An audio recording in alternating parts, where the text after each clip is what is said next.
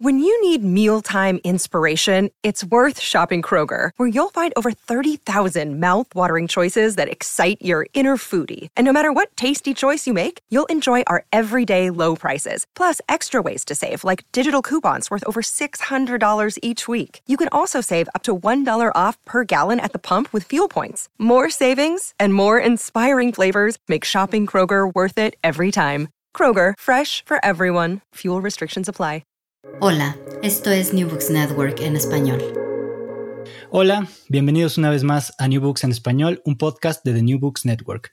Soy Antonio Galindo, anfitrión de este episodio. Hoy hablaremos con José Luis Villacañas Berlanga sobre su reciente libro Neoliberalismo como teología política.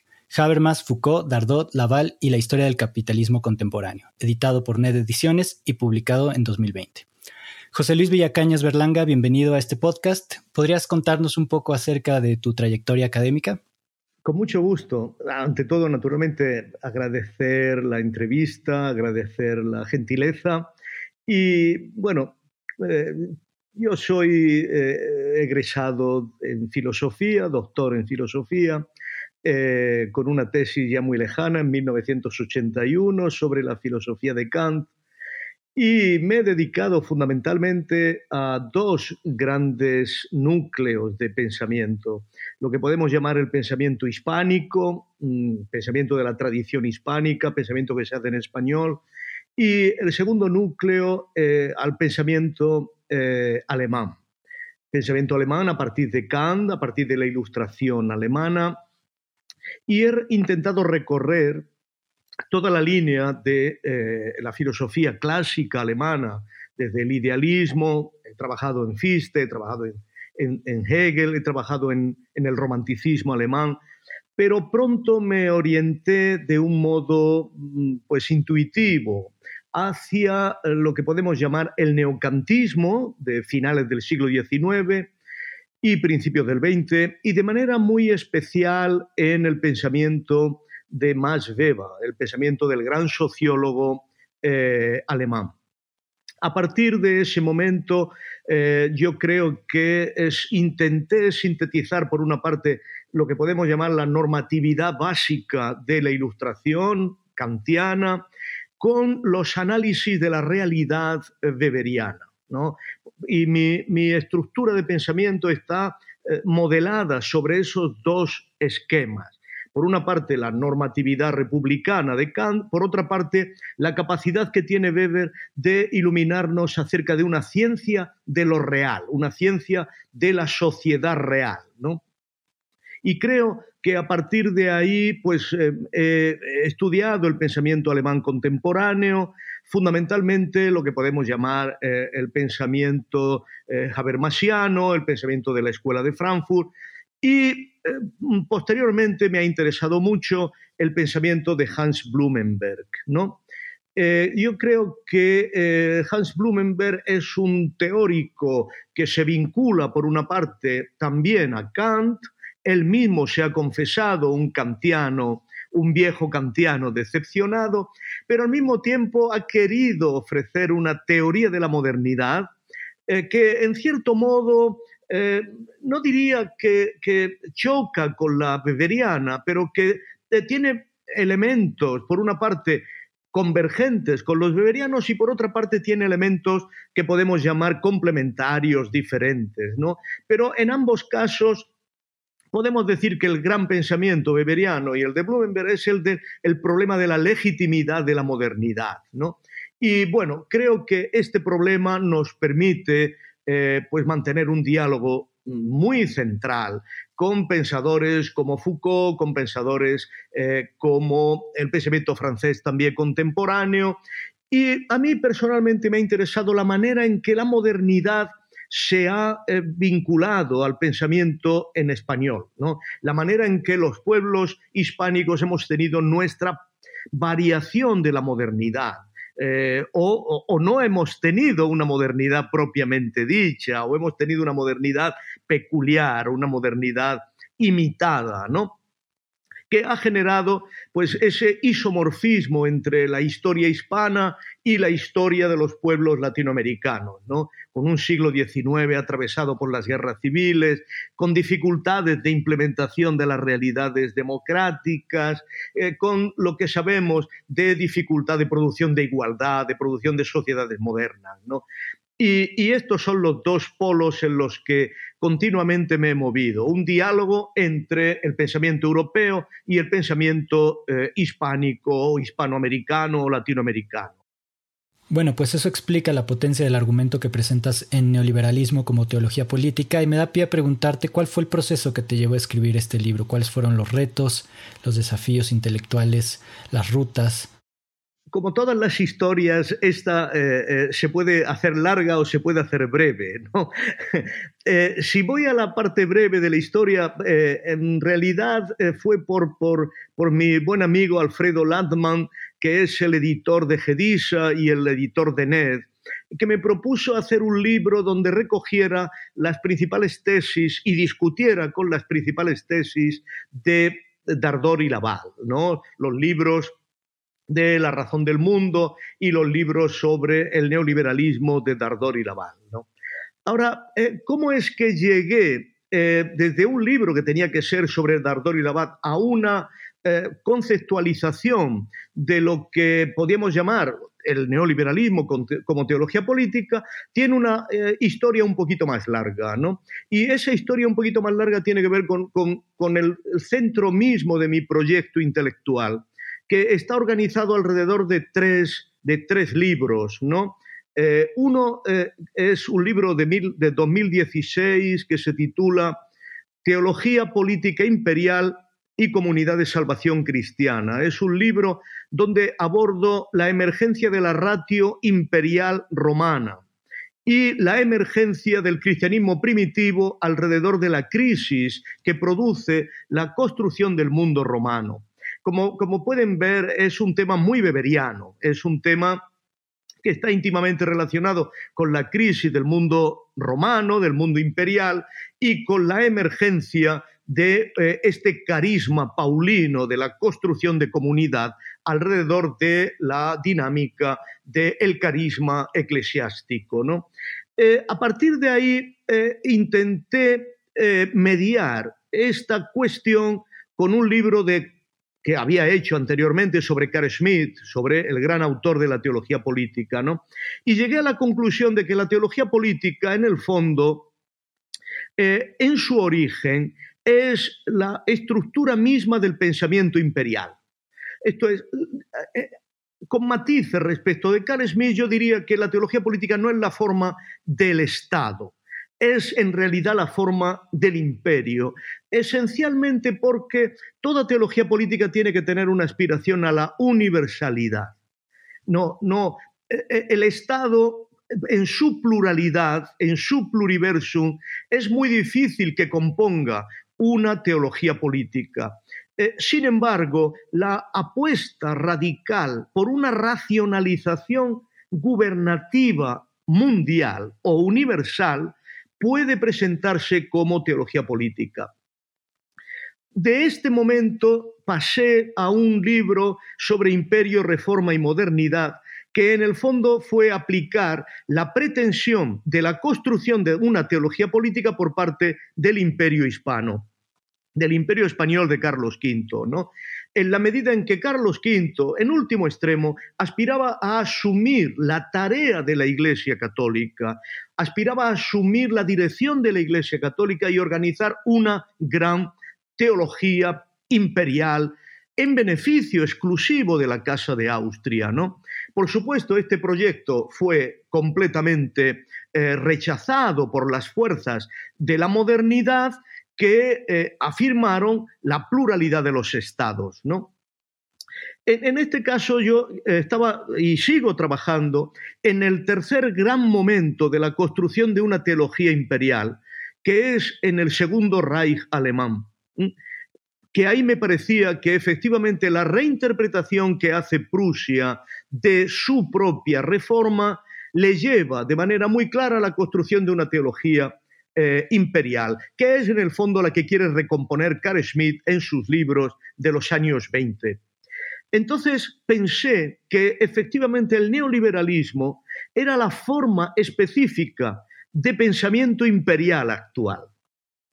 Y esta conexión de neoliberalismo con el pensamiento mundial, pensamiento de la globalización y pensamiento de sometimiento de las estructuras de los estados soberanos a la lógica del mercado mundial, es lo que me permitió entender la clave de que el neoliberalismo es una aspiración a generar una teología política. ¿Por qué una teología política? Porque en el fondo aspira a una gobernanza omnes e singulati, esto es, de toda la humanidad, pero al mismo tiempo de cada uno de nosotros. No, no es una forma de gobernanza meramente superestructural.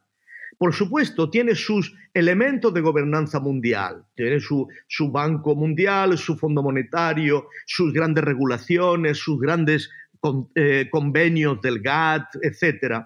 Pero no es solo esta estructura, esta superestructura que podemos llamar de, de poder, de poder directivo, de poder estratégico, sino que también eh, exhorta o recomienda o fuerza o coacciona a cada uno de nosotros para que, para que hagamos una interiorización de esa ratio, para que los mismos argumentos que le llevan a ellos a establecer lo que es la realidad de, de, la economía mundial nos lleven a nosotros a interiorizar que ese también es nuestro parámetro de autogobierno. Esta, esta isometría, este, esta isonomía entre la forma de gobierno superestructural desde el punto de vista del poder y esta ratio económica que también se organiza como la estructura de nuestra misma mente, de nuestra misma racionalidad, es esa eh, semejanza, esa convergencia de criterios, es lo que hace que efectivamente podamos estar hablando del el esquema de toda gobernanza teológico-política, a saber, que es para todos y para cada uno. Esto es, que configura no solo las estructuras de poder, sino las estructuras del alma. Y por eso la señora Thatcher tuvo razón al decir que el, liberalismo, el neoliberalismo que ella profesaba, no iba de la economía, iba del alma.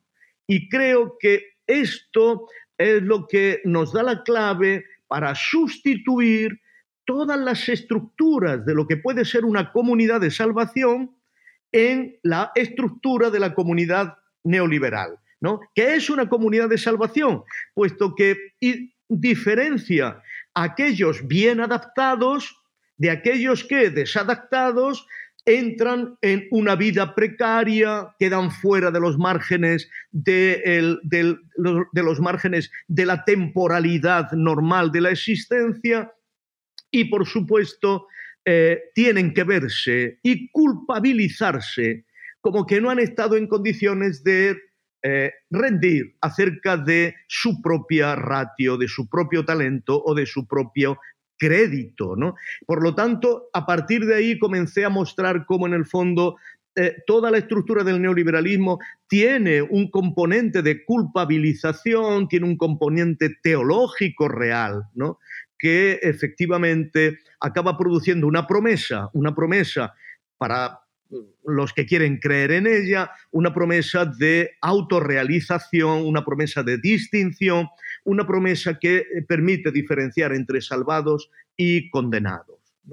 Claro, la idea del emprendedor de sí mismo, ¿no? El sujeto emprendedor de sí mismo que internaliza esa racionalidad económica de la competencia. Sí, eh, pero, pero que obliga a una, que obliga a una, a una recomposición a, posteriori de que en el fondo esa realización, esa autorrealización, eh, le acredita de algún modo racional y moralmente como alguien que en el fondo está haciendo lo debido con una cierta superioridad de conciencia con independencia de cualquier otra construcción ajena a su salvación individual.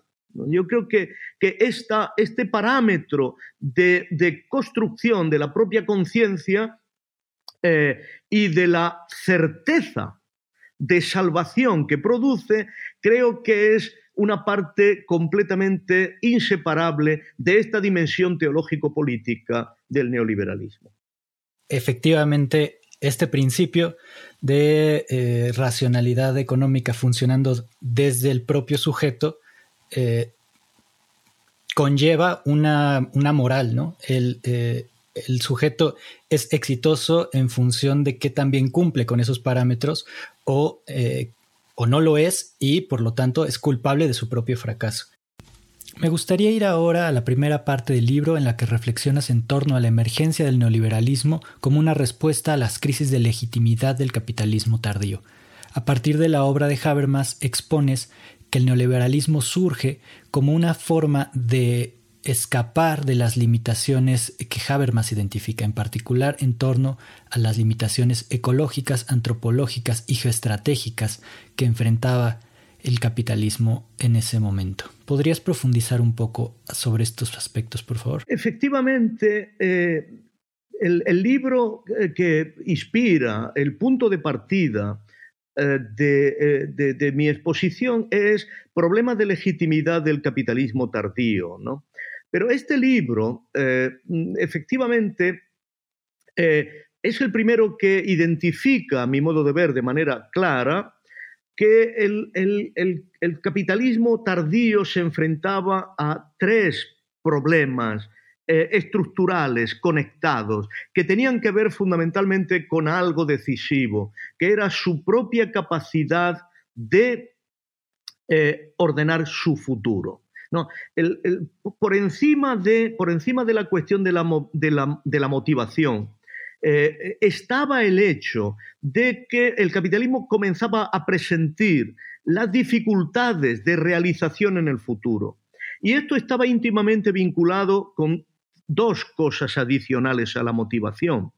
Estaba conectado con, primero, la problemática del medio ambiente, que en Alemania ya estaba muy presente al final de los años 60, y estaba conectado con la posibilidad de mantener de forma permanentemente abierta la competencia entre los países del bloque soviético y los países del bloque eh, occidental. ¿no? Y Habermas lo que ve, en cierto modo, es que eh, esas tres dimensiones, motivación, bloque, eh, bloque mm, capitalista frente a bloque soviético y, tercero, desarrollo de la producción frente al medio ambiente y la limitación y la finitud del medio ambiente no están, no están resueltos de un modo real en, ninguno de las, en ninguna de las manifestaciones del sistema productivo del presente, ni en el sistema productivo soviético, ni en el sistema productivo capitalista. Y Habermas eh, lo, lo, que entiende es que no se pueden resolver a, a la vez, que es imposible que se resuelvan a la vez. Eh, esto significa que si se quiere desplegar el sistema productivo de manera permanente para vencer a los soviéticos, el medio ambiente acabará produciendo un desastre y acabará generando la crisis del petróleo en el que entró inmediatamente el mundo occidental.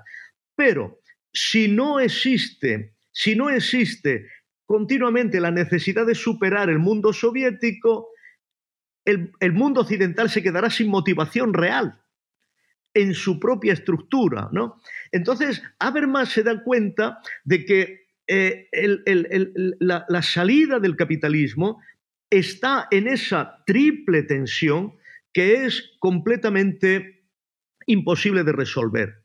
Eh, yo creo que eh, Habermas, sin embargo, no está en condiciones de darse cuenta de que en, mayo del 68 se ha cambiado completamente la estructura de motivación de las sociedades occidentales y que esa estructura cambiada va ineludiblemente a abandonar toda la mística del enfrentamiento con la Unión Soviética como gran problema mundial y que eh, efectivamente va a transformar las estructuras motivacionales de la juventud.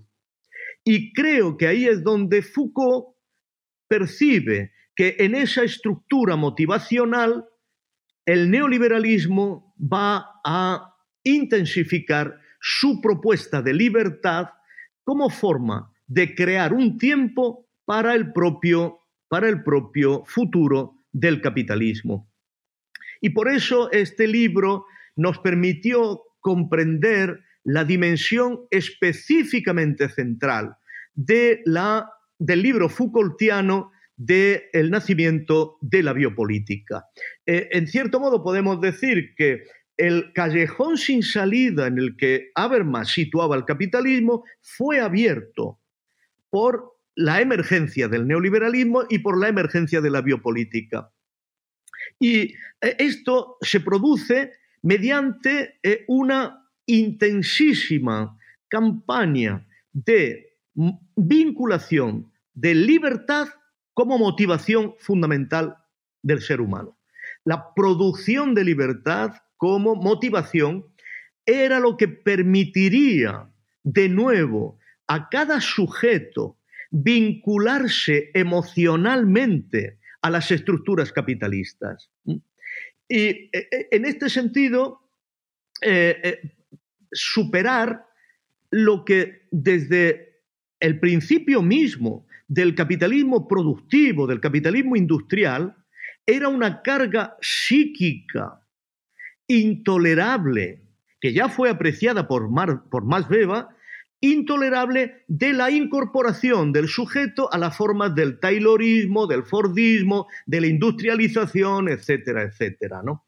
Por lo tanto, es evidente que el neoliberalismo con independencia de la teoría de Hayek, el neoliberalismo que empieza en los años 60 a triunfar es una, podemos decir que una apertura del capitalismo más allá del Fordismo para compensar todas las sobrecargas psíquicas que había significado los sistemas disciplinarios propios del capitalismo tradicional. ¿no? E, en este caso, yo creo que debemos asumir algo fundamental a mi modo de ver, ¿no? que lo que está aquí en juego es siempre la misma racionalización. El problema es la diferencia de comprensión de la racionalización. Si uno va a los escritos de Taylor, del Taylorismo, o va a los escritos de Ford, de principios del siglo XX, por supuesto que descubre ahí todas las premisas del neoliberalismo, en el sentido, premisas abstractas, formales del neoliberalismo. Racionalidad, cientificidad, eh, economización, eficacia, etcétera, etcétera. Pero se hace a costa del aparato psíquico. A partir del neoliberalismo, lo que se produce es una compensación entre la dimensión productiva y la dimensión del consumidor. ¿no? Una una reorganización de esas dos dimensiones, pero que en el fondo no es sino una perfección adicional de lo que era la racionalización capitalista inicial. ¿no? Por lo tanto, yo no, no creo que entre neoliberalismo y capitalismo clásico exista una ruptura, sino que existe un ajuste motivacional, en el sentido weberiano, y un ajuste de proporción entre el sistema productivo y el sistema de consumo. Esto es, entre lo que podemos llamar el tiempo de deber y el tiempo de poder, de empoderamiento, ¿no? El tiempo de deber y el tiempo de libertad. Y en este sentido, por supuesto, ofrece, esto es muy importante, ofrece las claves para resolver los problemas eh, habermasianos, los tres problemas habermasianos, el problema de la motivación, el problema del medio ambiente, en la medida en que, por supuesto, eh, va a generar eh, toda una especie de consumo de virtualidad, ¿no? que no amenaza directamente la producción de el consumo de energías fósiles y va a generar, claro, una dimensión ideológica que no va a poder ser resistida por la Unión Soviética. Esto es una dimensión de, eh, de, consumo, de producción de libertad, de sentimiento de libertad, que la Unión Soviética no va a estar en condiciones de rozar y que por lo tanto va a generar la explosión del mundo socialista y el triunfo, el final de la historia en el sentido de Fukuyama. ¿no? Eh, y, por, esto, por esto para mí era tan, tan importante ¿no? el pensamiento de Habermas, porque ahí eh, descubre un diagnóstico, a mi modo de ver, muy acertado acerca del callejón sin salida en el que está el sistema occidental y al mismo tiempo por percibir bien las dificultades, está en condición de ofrecer el camino. Y el camino es una transformación de la idea de subjetividad, una transformación de la idea de libertad y una completa transformación de las motivaciones que el propio capitalismo permite. ¿no? Podríamos entonces eh, decir que lo, que lo que observamos eh, en la segunda mitad del siglo pasado sería un paso del capitalismo regulado por el Estado a un, al capitalismo regulado por esta nueva teología política que, logra consolidar esa universalidad a través del, poder y la dominación? Hay que reparar en que eh, efectivamente los grandes constructores del Taylorismo, Ford, eh, Taylor, ya tenían una previsión mundial y en cierto modo lo que, lo que a Max Weber le entusiasma de todo el industrialismo es que va a generar una nueva forma de relaciones mundiales. Quiero decir, la industrialización, el americanismo que decía Gramsci, ya es un fenómeno mundial o aspira a ser un fenómeno mundial. no puede serlo, no puede serlo mientras que exista la fragmentación del mundo. Por eso, eh, la, la, superación de la Guerra Fría es lo que da pie verdaderamente a una universalización real.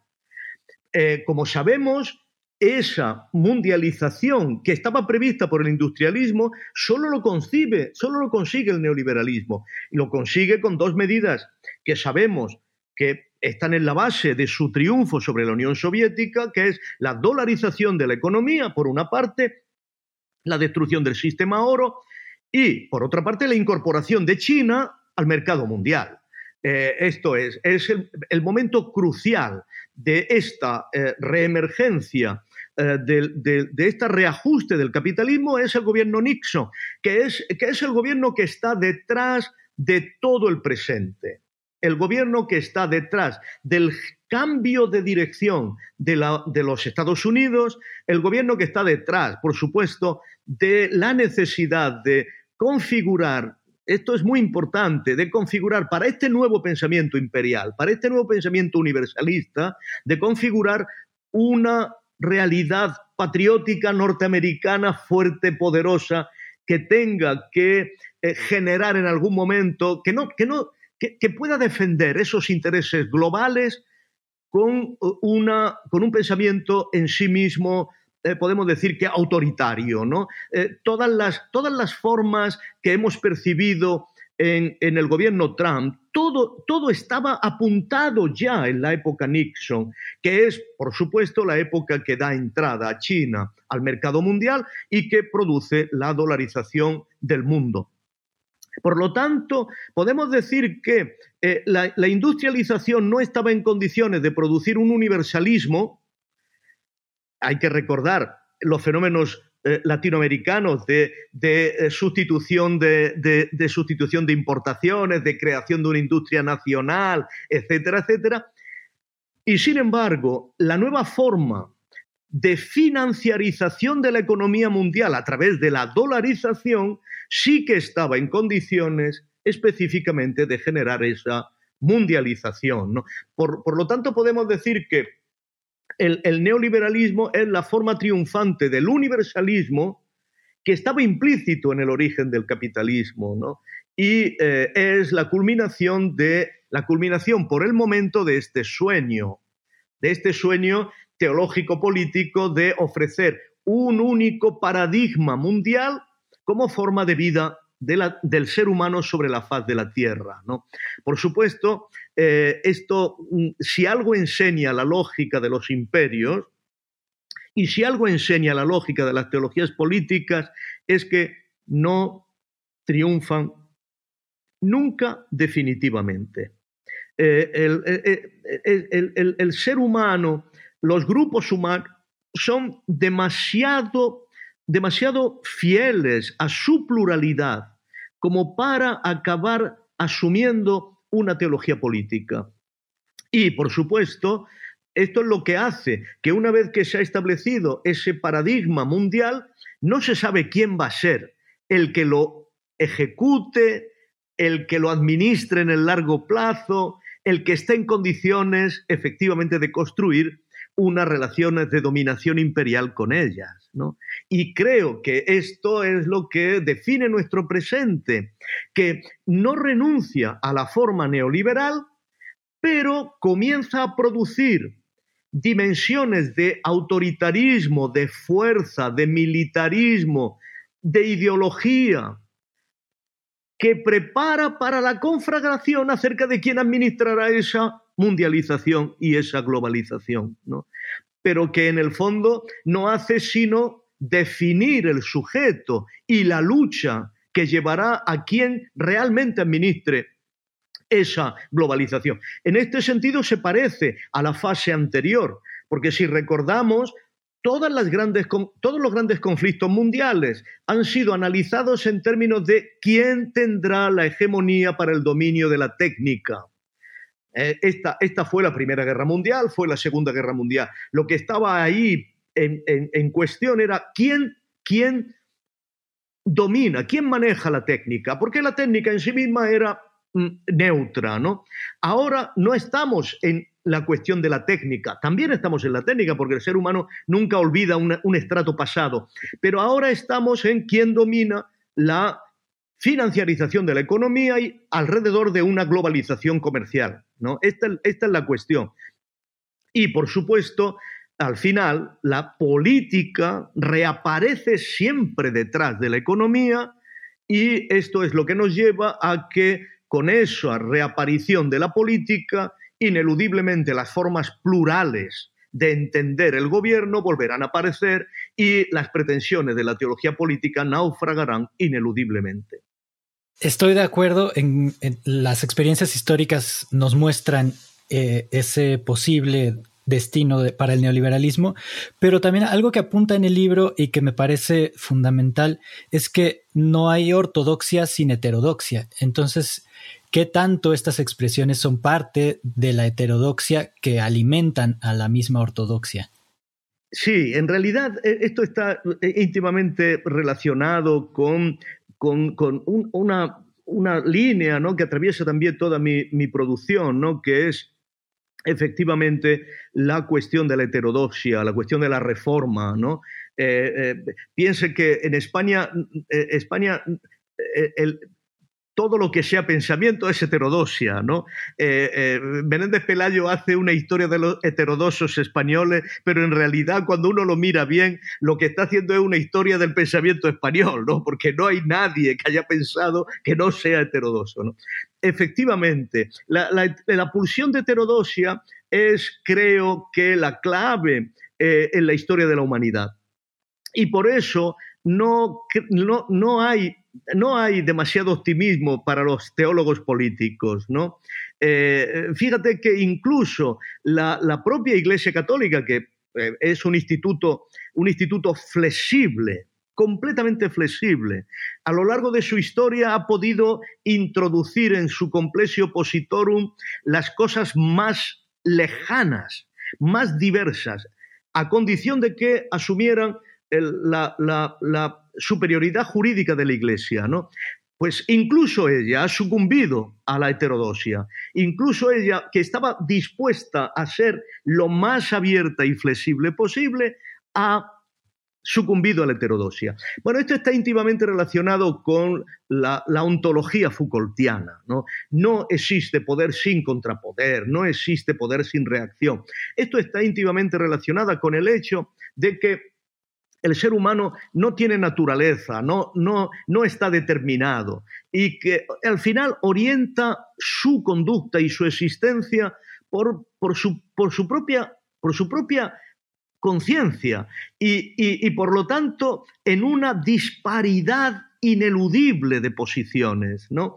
Eh, de tal manera que eh, ni, el, ni, el, ni el neoliberalismo puede aspirar a convertir la ratio económica en la ratio absoluta, ni lo que es más importante, puede aspirar a condicionar todas las demás esferas de acción por la ratio económica de la misma manera. O sea, eh, eh, es, es, muy posible que ya estemos condenados a que todos los fenómenos sociales estén condicionados por la economía. Es posible que sea así. Lo que no es, lo que no es en modo alguno seguro es que las formas de condicionamiento de la economía respecto de las otras esferas, erótica, familiar, científica, etcétera, sean la misma. Y yo creo que aquí la clave la da, el, el propio Masbeba cuando dice que el capitalismo ya es una planta que crece en cualquier sitio crece aquí y crece en, en, en, el desierto arábigo, o crece aquí y en, la India eh, o en el Pakistán. Da lo mismo. Pero los sitios donde va a crecer son diferentes. Son diferentes porque, y esta, esta es la cuestión weberiana, porque la cultura desde la que va a crecer es diferente. Y por lo tanto, la forma en que el capitalismo condicionará la vida, el mundo de la vida, será distinto según las diferentes culturas. Y por eso, aunque el capitalismo sea el fenómeno que condiciona la totalidad de la existencia, no lo va a hacer de la misma manera. Esto es, no va a encontrar las mismas tensiones, las mismas regulaciones, las mismas almas, las mismas formas de subjetividad. El hecho de que en, en, en la India alguien pueda estar e introduciendo chip del ordenador con el que estoy hablando, pero al mismo tiempo abandone la sesión para ir a, a hacer abluciones a las almas de sus antepasados, en las que piensa que algún día puede encontrar el soporte de una reencarnación. Esto acabará teniendo formas diferentes que no podrán construir homogeneidad y que por lo tanto no podrán generar de hecho y realmente ese gobierno de todos y cada uno. Y esto en el fondo es lo que le sucede a la vieja Roma. La vieja Roma quiere hacer un culto al emperador, pero al final el culto del emperador que van a tener los, los, hombres de Jerusalén o los hombres de Hispania, al final va a ser diferente.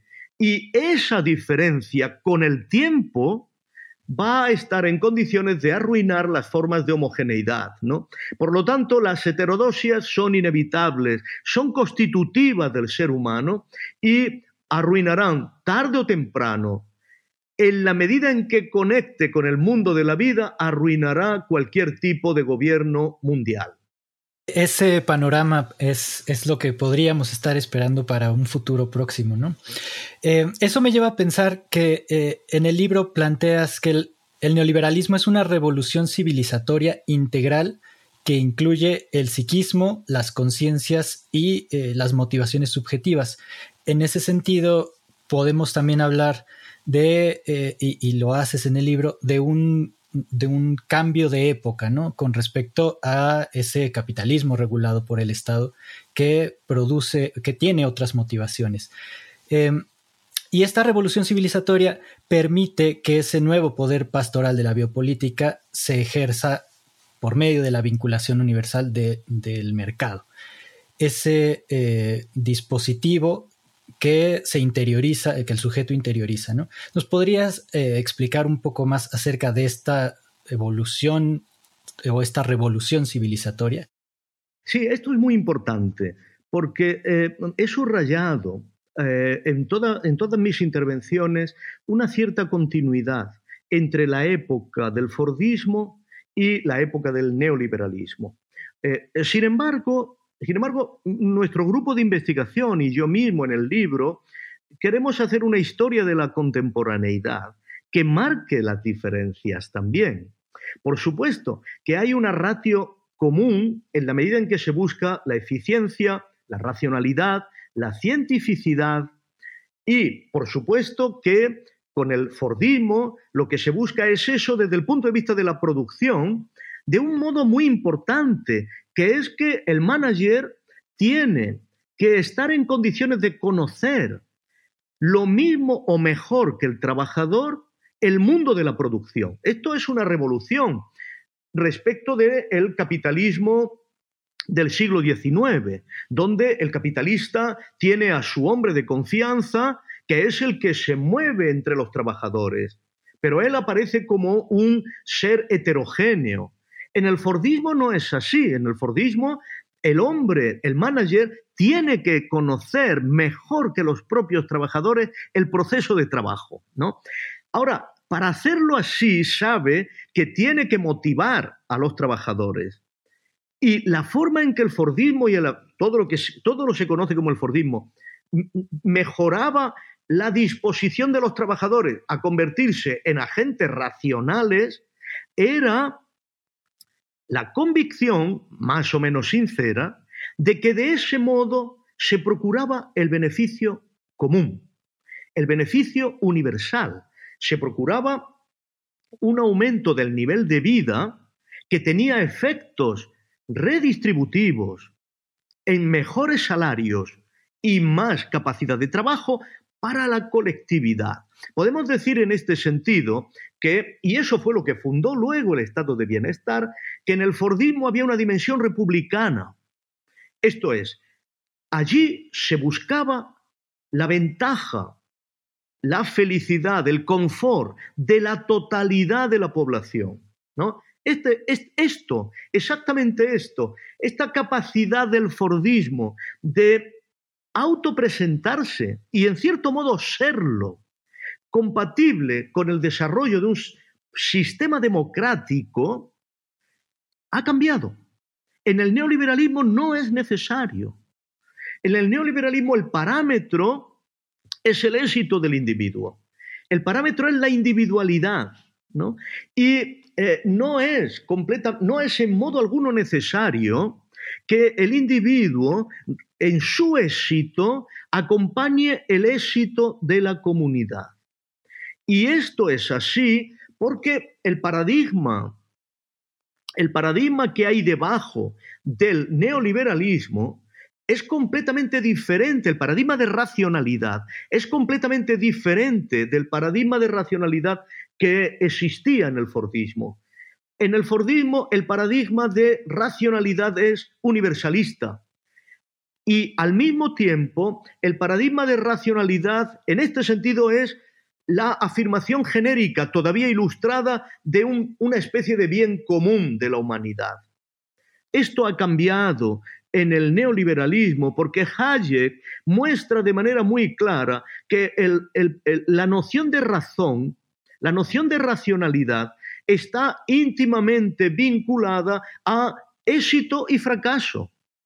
Y no puede haber identificación de una racionalidad si no se identifican quiénes son los que han triunfado y quiénes son los que han fracasado. Esto es, la noción de racionalidad emerge desde una comprensión que podemos llamar darwinista, en la medida en que es una ratio en lucha, una ratio que efectivamente testimonia el mejor adaptado. No eso no quiere decir que no existiera un darwinismo social antes de antes del neoliberalismo. Existía, pero la propia presión del Estado, la propia presión de las comunidades moderaron esto a lo que podemos llamar una especie de vanguardia, una especie de vanguardia visionaria, ¿no? En Estados Unidos existen darwinistas en el siglo XIX, claro. El problema es la identificación de que el portador real de la ratio no es el género humano, no es la comunidad, sino el individuo.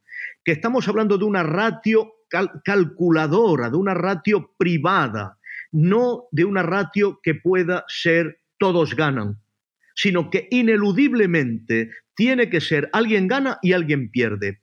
Esto está íntimamente relacionado con el hecho fundamental de que el Fordismo se basa, desde el punto de vista marxista, ¿no? Acuérdate, Marx es mi Dios, Ford es su profeta. El, el, marxismo se basa en la producción material de fábricas El Fordismo se basa en la producción material de fábrica, fábricas que eh, perviven y que son de una dimensión colectiva, donde la fábrica no puede ser movida por uno, tiene que ser movida por, por una dimensión colectiva, comunitaria, ética.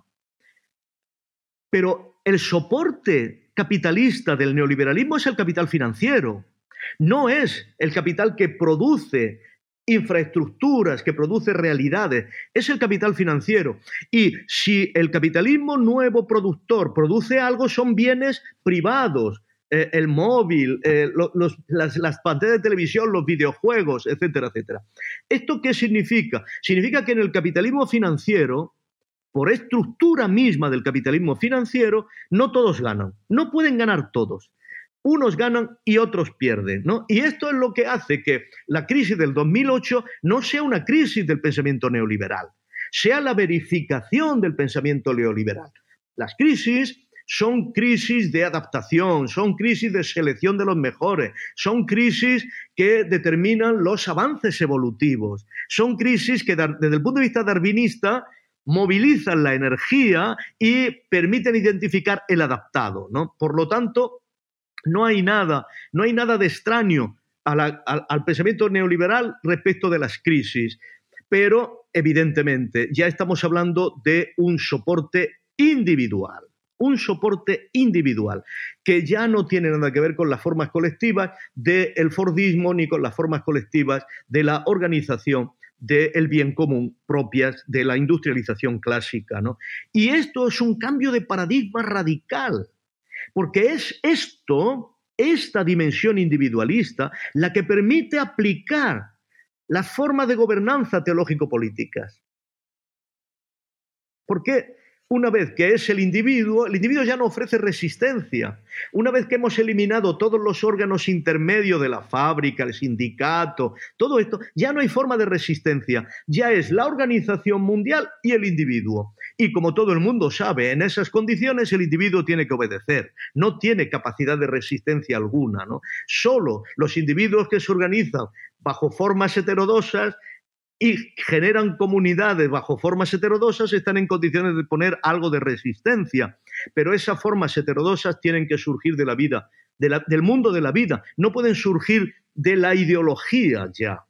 No pueden ser basadas en si Dios está presente o no en la Eucaristía. Tienen que ser basadas en que yo vivo de esta manera. No quiero vivir de otra manera.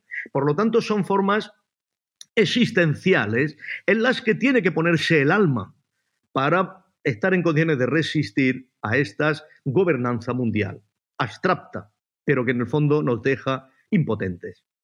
José Luis, eh, muchas gracias por tu tiempo. Desafortunadamente eh, se nos agotó eh, y tenemos que pasar a nuestra última sección del podcast. Quedan muchos temas por abordar y bueno, invitamos a nuestra audiencia a que revise el libro. Es, un, un, argumento sumamente potente para entender el neoliberalismo. Eh, por último, me queda hacerte la última pregunta que, hacemos a nuestros invitados. Eh, ¿En qué estás trabajando actualmente? ¿Qué proyectos vienen? ¿Qué libros podemos esperar escritos por ti? Bueno, en, realidad llevo varios frentes, no, no quiero ser prolijo ni, ni abusar de la audiencia llevo varios frentes, ¿no? Uno es desarrollar un, eh, un proyecto que se llama Inteligencia Hispana, ya he hablado, y que en el fondo es construir una, eh, le he llamado Inteligencia Hispana Ideas en el Tiempo, que es mostrar el proceso histórico intelectual de la construcción de las sociedades hispánicas. ¿no?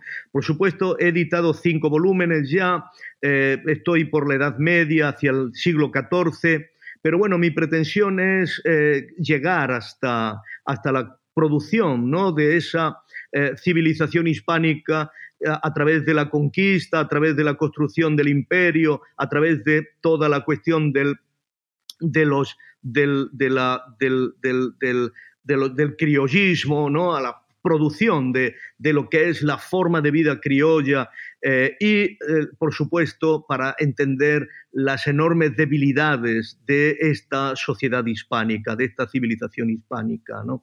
y por lo tanto de una manera bastante crítica con su evolución. Pero luego estoy eh, ultimando en estos momentos, bueno, ahora saldrá en este sentido también de comprensión de las realidades hispánicas, un libro sobre la dictadura de Franco eh, basada eh, fundamentalmente en el análisis de Maquiavelo y de Gramsci. Podemos decir, Gramsci con K. Smith en la sombra, ¿no? pero que en realidad quien me sirve de hilo conductor para analizar la dictadura de Franco es eh, Maquiavelo, por supuesto, y, y. Por eso le he titulado La revolución pasiva de Gramsci, donde espero, espero mostrar eh, cuál es la lógica política. No es un libro de historia, obviamente, no es un libro de lógica política del franquismo, de, lógica política de esa terrible destrucción del pueblo republicano español y la eh, eh, eliminación de las clases populares políticamente conscientes para la producción constituyente de un pueblo apolítico, de un pueblo dócil, ¿no? de un pueblo que esté en condiciones de realizar el sueño constitucional de, Franco. ¿no?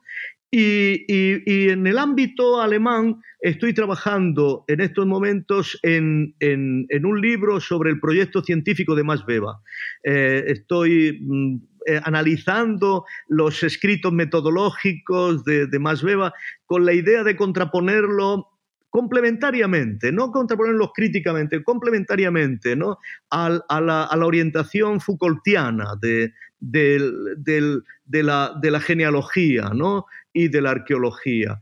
Y bueno, este es el libro que, espero tener en un año, en el que llevo trabajando mucho tiempo, porque creo que la forma eh, en que se está planteando la relación entre la filosofía y la realidad evolutiva de la sociedad eh, nos puede llevar a, unos planteamientos descarriados, ¿no? Eh, si no tienen una estructura metodológica mínima, ¿no? Eh, para ser intuitivo, piénsese, por ejemplo, los usos que se han hecho de la biopolítica de Foucault por parte de Agamben o por parte de otros teóricos, ¿no? que parecen como si eh, eh, esos usos tuvieran una torsión eh, demasiado exagerada en la aplicación de la genealogía. ¿no? Por ejemplo, tenemos que estar en condiciones de, moderar las proyecciones, los anacronismos, las, las metáforas con las que usamos la visión del pasado para entender la visión del presente. Eh, yo creo que es eh, pensar que la biopolítica del, campo de concentración es la biopolítica de nuestras sociedades, eh, es algo, es, ahí hay algo exagerado, algo que, bueno, es rutilante, ¿no? Es mm, impactante, pero que quizá nos muestra que estamos haciendo algún tipo de truco, algún tipo de magia, porque no podemos decir que esas realidades sean comparables entre sí. ¿no? Y creo que eh, eh, reflexionar un poco eh, más allá de, de, Weber, ¿no? pero con la idea weberiana de una ciencia de realidad, con estructura conceptual fuerte, puede ser una alternativa todavía hoy frente a la signatura eh, agambiana, ¿no? frente a esa metodología que en el fondo no debemos olvidar que la asignatura era lo que entendía Foucault en, en, las palabras y las cosas, que era lo propio de la episteme renacentista. Pero creo que el salto, la utilización inmediata o no completamente mediada de lo que era la episteme renacentista o su categoría fundamental el presente puede ser desde el punto de vista erudito fascinante, pero posiblemente desde el punto de vista del conocimiento pueda ser eh, descarriado. ¿no? Entonces creo que este libro sobre el sentido del proyecto científico de Weber y el sentido de su metodología, esto es, la relación entre conceptualidad e historia, que es el problema Foucaultiano también, creo que puede ser eh, especialmente relevante en un momento presente que eh, eh, consideramos cierto modo de indecisión, un momento presente de, mm, eh, para la inteligencia humana, mm, un momento presente especialmente difícil y dificultoso. Pues suenan muy interesantes los proyectos en los que estás trabajando. Espero que, pronto podamos leerlos y conversar sobre ellos en este espacio. No me queda más que agradecerte por tu tiempo. Disfruté mucho nuestra conversación y eh, eso sería todo por mi parte. Muchas gracias por escuchar New Books en español, un podcast de The New Books Network. Gracias por escuchar New Books Network en español.